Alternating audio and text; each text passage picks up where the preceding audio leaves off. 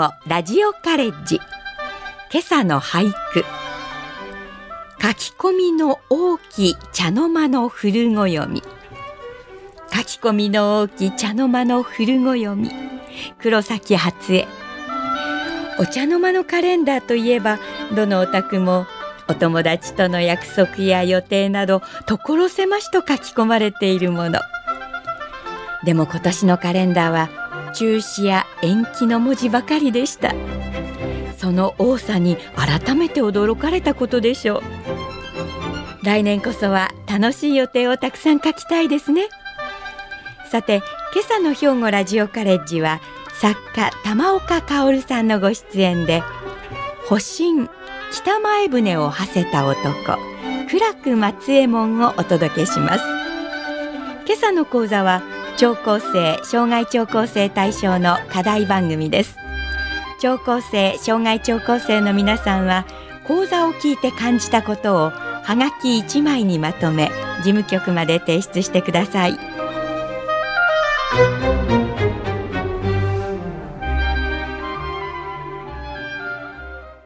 おはようございます。作家の玉岡薫です。え今日は私の最新作大長編小説なんですが保身北前船を馳せた男苦楽松右衛門。えこちらの方から皆様にお話をさせていただこうと思います。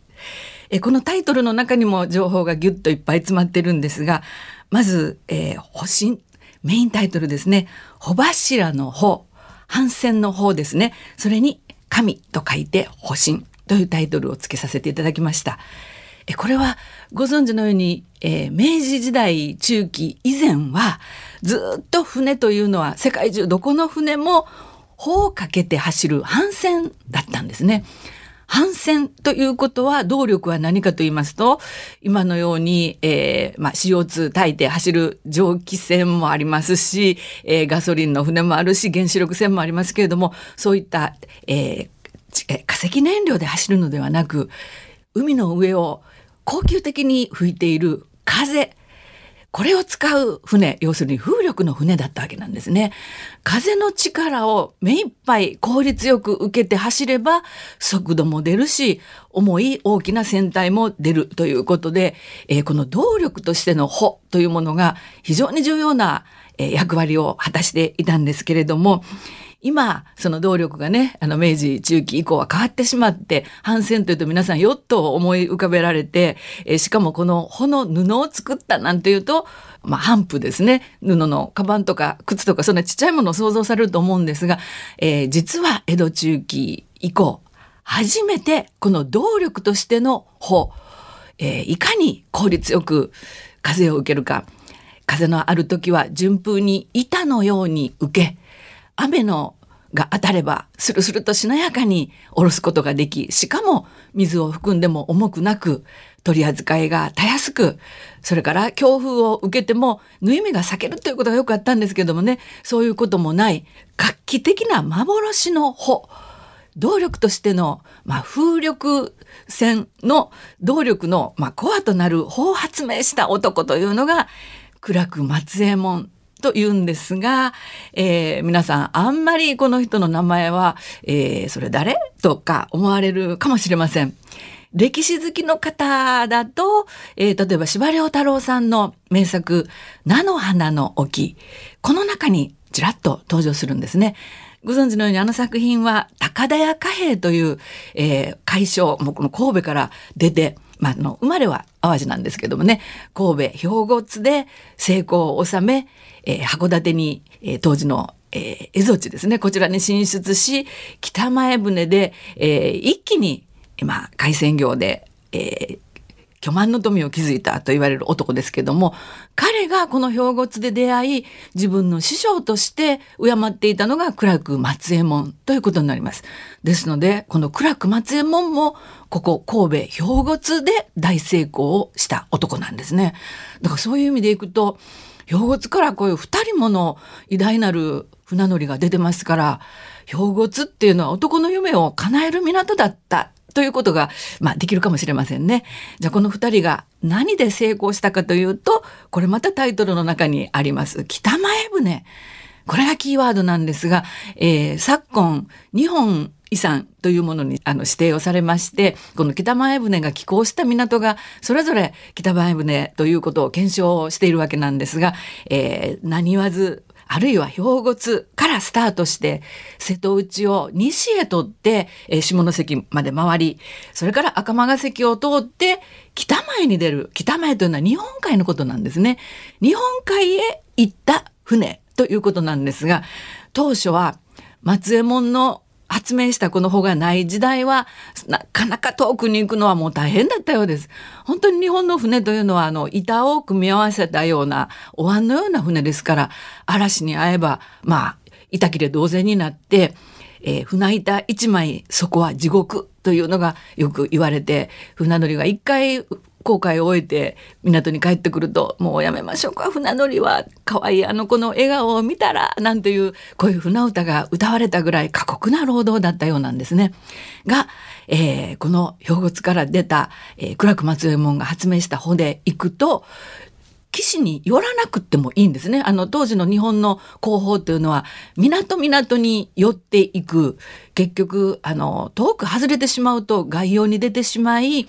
日本の沖には黒潮これはあの南のね琉球沖縄の方から流れて、えー、カムチャッカの方へ流れていく太平洋沿いの大きな大きな海の、えー、大動脈というか、えー、潮流ですねあの有名なディズニーのニモーナね、あんなちっちゃな魚がどうしてお父さんを訪ねてオーストラリアからカリフォルニアに行けたかというとこの潮流があったせいでですから船乗りたちは知ってましたこの海流に乗って乗ってしまうとえらいことになってしまう。なぜならば当時江戸時代は法律というかご法度で江戸幕府が決めた、まあ、決まりによって海外に行ってはならないと。行ってしまったものは帰ってきてもならないという、まあ、一つ間違えば日本に、まあ、出入り戻ることもできなくなるわけですからそれはそれは慎重に船を進めていたわけなんですね。そのため岸を見ながら少しずつ少しずつ進んでいくというのが当時の船でした。で、えー、それの方がまあ、安全ですし方角も見失わないし沖を流れる大きな海流に飲み込まれることもない。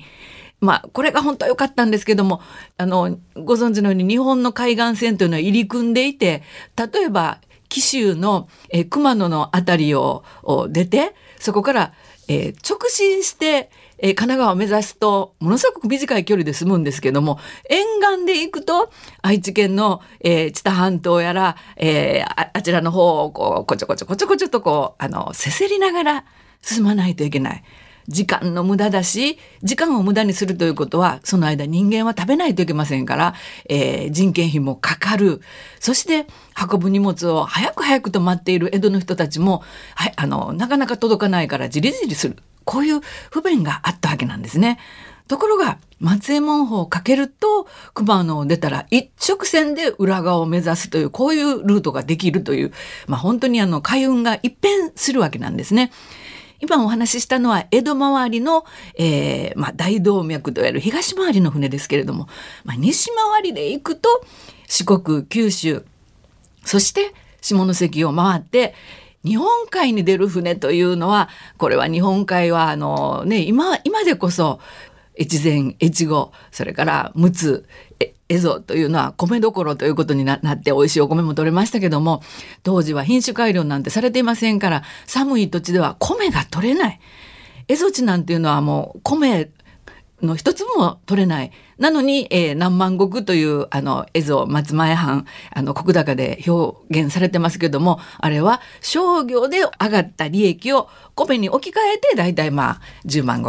5万石というふうな評価をされていただけで米が取れないということは稲を買った後にあのできるもの日本人はもうリサイクルの天才ですから、えー、取れたもの一つも無駄にしない米粒を取った後の茎から藁を取ってこれをなって、えー、縄にしたり縄を編んでむしろにしたりいろんなものを生産するんですが米取れませんからむしろ1枚縄一本取れないというのがこの北の地方の大きな大きなハンディキャップだったんですね。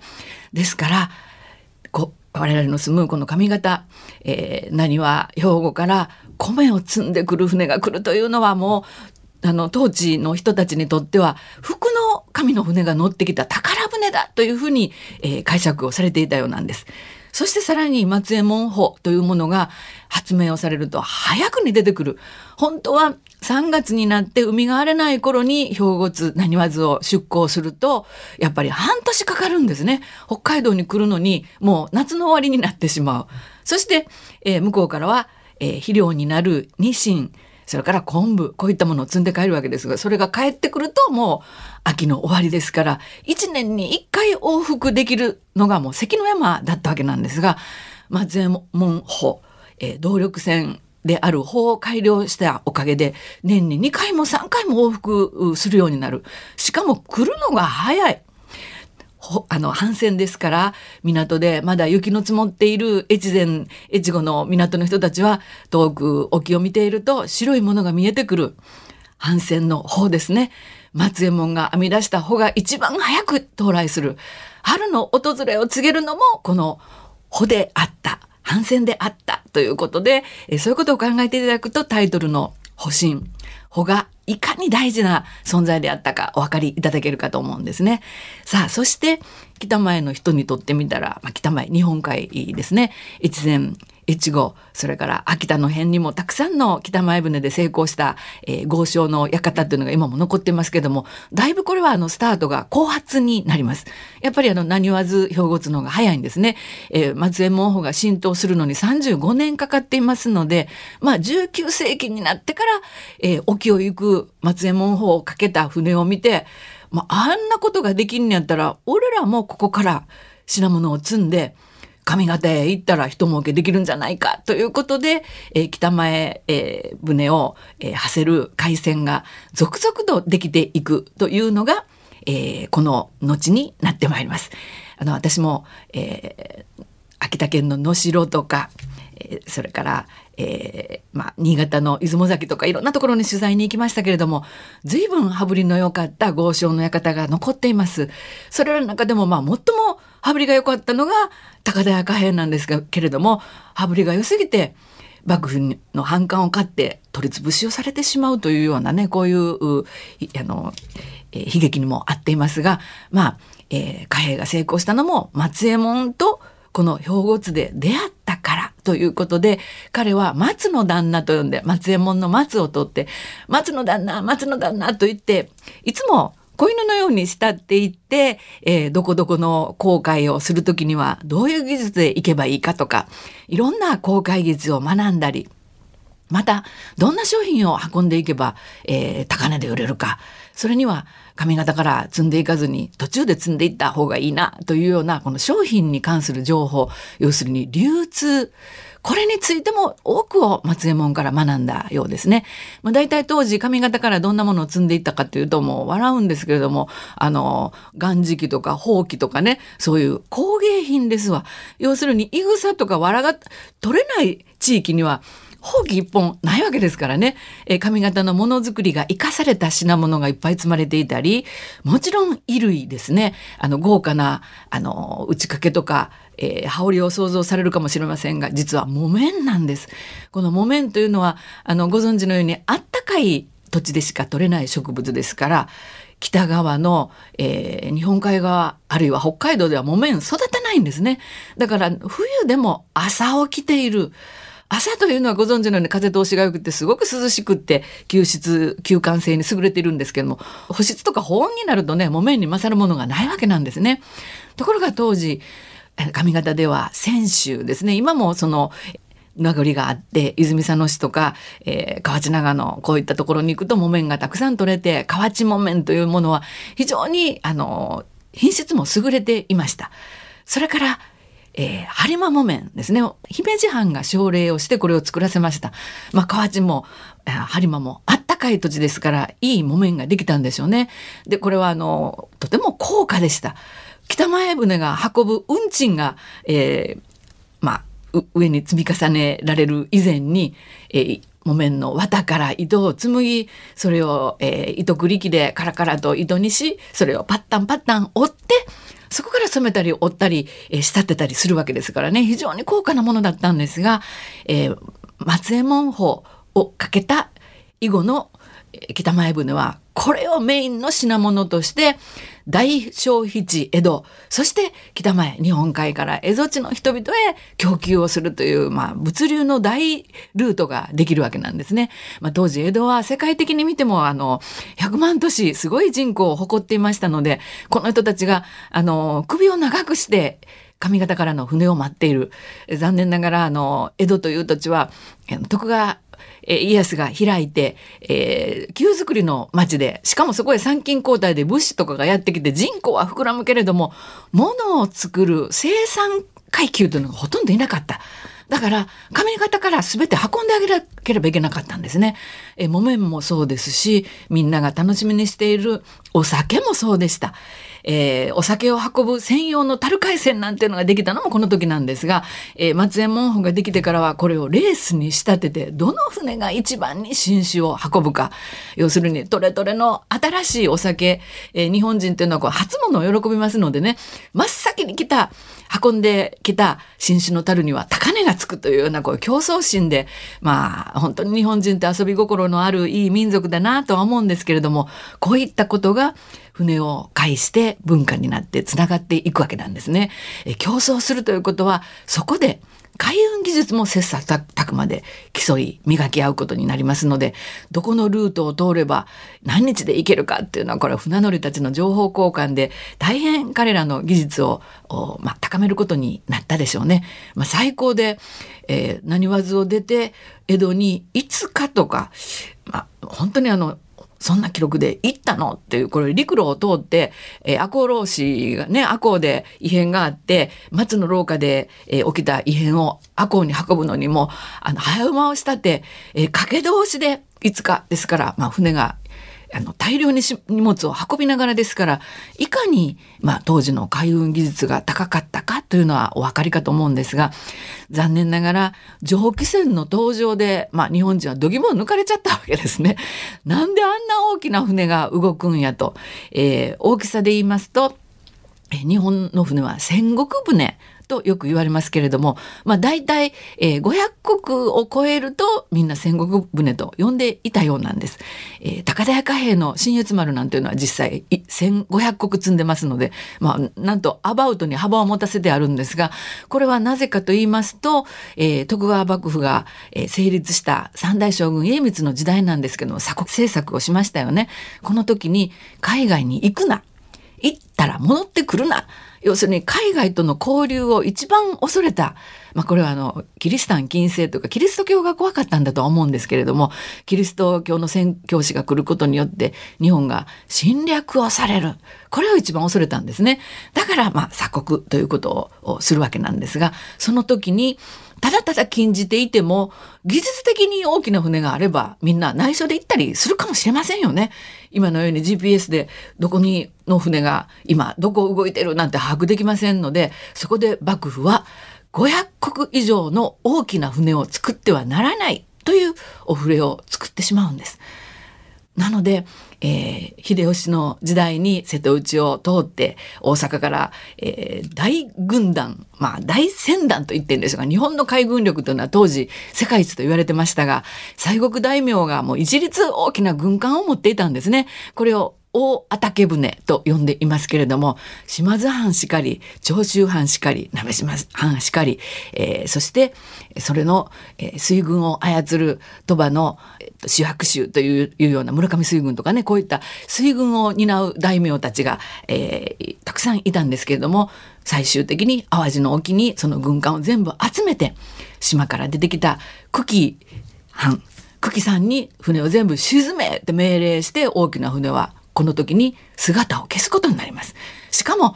最終的に水軍を、えー、統率したこの久喜さんも兵庫県の三田市という海のないところにあの移風をされて、えー、陸に上がったカッパ状態になってとにかく海に出るなっていうのが幕府の、えー、方針だったわけなんですね。だから本当にこれこんなにものづくりに長けた日本人の技術をもってすればもっともっとすごい船が発明されていただろうと私は思うんですが、まあ、歴史にもしという過程はね禁じ手ですので何とも言うことはできませんけれども、えー、船も260年間ギリギリギリの制限下で大きな船を作るな。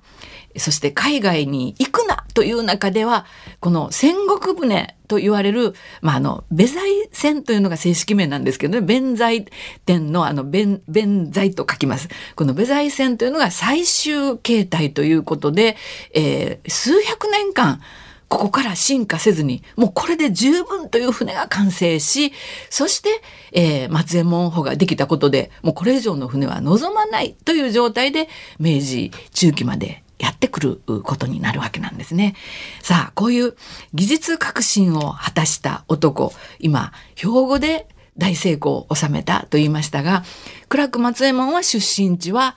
高砂になります。満州、高砂の漁師の出身と言われています。ただ記録が何も残っていないんですが、えー、まあ、あの、大成功を収め、あの、海鮮問屋としても大成功するんですが、彼のすごかったところは、その航海技術を認められて、幕府に頼まれて港を作る、まあ、実行ですね。函館の港は実は苦楽松右衛門が作ってるんです。そして引退するときに、えー、高田屋貨幣に、まあ、何十万両というお金で譲り渡して高砂に帰ってきています。さらには、当時、ロシアの船が北方に現れて大変、えー、危険な時勢でした。これも幕府に頼まれて、北方領土のうちのエトロフ島というところに行って港を築いています。港を築けばそこに船がつき、船がつくということは物流、それから人の交流、情報の交流ができますよね。だからまず港を作ってくれということで、これを幕府から頼まれてしたというところが彼のすごいところだと思うんですが、これが功績が著しいということで、名字、台頭を許される。播州の港の、えー、一漁師のせがれだった松右衛門が、苦楽という名字を与えられます。この文字をよく見てみると、工夫を楽しむという意味なんですね。彼は単なる、えー、船乗りでもなく、単なる海鮮問屋の旦那ではなく、要するにお金儲けに終始しなかったということなんです。常に何かを改良し、船乗りたちが安全に行き来をできるように、そして船を早く安全につけるように、港を作るに至っては、たくさんの地方から多くの船がやってきて港が賑わうように、そういう知恵と工夫で一つ一つ難関を突破していった。これまさに日本人の遺伝子だと思いませんか？幸せと笑顔に貢献したということで、これはもう名字対等を許されて叱るべきことだと思いますが、えー、さらに高砂の沖ではどんどん川が砂を運んできて港に船が入れなくなる。これは高砂に限らず全国の港の、まあ、あの悩みでもあったんですね。広島県の友の浦、それから豊前藩の福岡港、こういったところもどんどん川が砂を運んできて大きな船が入れませんので、これの開削工事、掘削をやって川幅を広げ、そこを浚渫して大きな船が入る。こういうものを藩から頼まれて、えー、大工事をやっております。福山藩からご褒美に3両、小判3枚もらったそうなんですが、彼辞退してます。私もこの資料を読んだ時に笑ってしまいましたけれども、回往復して1000両稼ぐ人に3両、要はそんなご褒美、まあ、馬鹿にはしてなかったと思います。当時お殿様はもうどこも救急としてましたから、最大限のご褒美だったんでしょうけれども、いや、いいです。ということで、残りはあの、慈悲を加えたりして、えやっております。高砂でも一文字亭という沖に取っ手を作って沖からの風を防ぐ、まあ、こちよけっていうんですね。東からの風、東の風でこちと読みますけれども、こちよけの取って、これは今も残っています。さあ、こういう国家のためにいろんな業績を成したクラーク松右衛門、すごい人やなと思いになったかもしれませんが、偉人ではないんですね。えー、一人の男の業績の裏には必ず支えた人がいます。えつまり、法なんていうのは織物ですから、木綿を織るというのは女の仕事であったということで私が着目したのは彼を支えた何人かの女性がいたであろうというのがこの小説になっています。えー、多分あの読者の皆様は私の作品今までの作品というのは大抵が女性が主人公で日の当たらなかった歴史に埋もれた女性に光を当てたのが、まあ、玉岡文学の、まあ、特徴でもあったわけなんですが今回玉岡さん男の主人公を書いたんやなということで驚かれたと思いますが男の成功の裏には必ず女がの働きが支えていた。男と女が共に働いて歴史を築いてきた。まさに松右衛門の業績というのはそのことを伝えているのではないかなという気がします。保身。この先に宿る神様を見ながら天を吹く風海を流れる潮流こういう大自然と調和しながら生きてきた日本人の、えー、生き方暮らし方これをもう一度振り返りたいなと思います。えー、今日は私の最新作、えー、玉岡薫町保身北前船を馳せた男暗く松右衛門、え、こちらの方からお話をさせていただきました。どうも最後までお聞きくださりありがとうございました。今朝は玉岡薫先生に最新作「保身北前船を馳せた男」苦楽松右衛門についてお話をしていただきました。すでに先生の著書を読まれた方も多いと思いますが高砂に生まれ兵庫の津で海戦将として成功した苦楽松右衛門の生涯と松右衛門が成長していく中で関わるさまざまな人との関係を綴る壮大なお話でした。江戸時代の船はすべて帆で走ります。破れやすくて修理に手間のかかる帆の欠点を補うため、知識と技術を駆使して布の開発に没頭し、ついに松右衛門帆を完成させます。この松右衛門帆の船で自分だけ儲けようとするのではなく、広く誰もが使えるようにして法を作る人選手商売をする人すべての人が潤うことを望んでいたのが松右衛門でした。そして玉岡先生は暗く松右衛門の生涯を描くことによって今の日本の経済状況や産業構造企業組織の在り方について何か伝えようとされたのではないかそんな気がしました。日本遺産に認定された北前船寄港地は北前船によってもたらされた文化遺産の街並みが残り当時のにぎわいが想像できますおととしのラジオカレッジ研修旅行で高砂市の苦楽松右衛門旧宅を見学しましたが今日の講座を聞いてもう一度訪問し苦楽松右衛門の生涯にじっくりと触れてみたいと思いました。それでは今朝はこれで失礼します。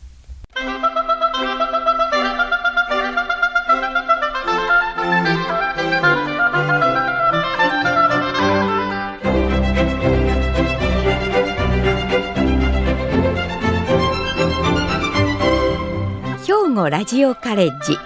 今朝は保身北前船を馳せた男苦楽松右衛門を兵庫ラジオカレッジの秋吉愛子さんよの案内でお届けしました。来週は知事年頭の挨拶および学生参加番組これから新たに挑戦したいことの1回目を予定しています。それでは皆様良いお年を。この番組は兵庫県生きがい創造協会の提供公益財団法人井上記念会の協賛でお送りしました。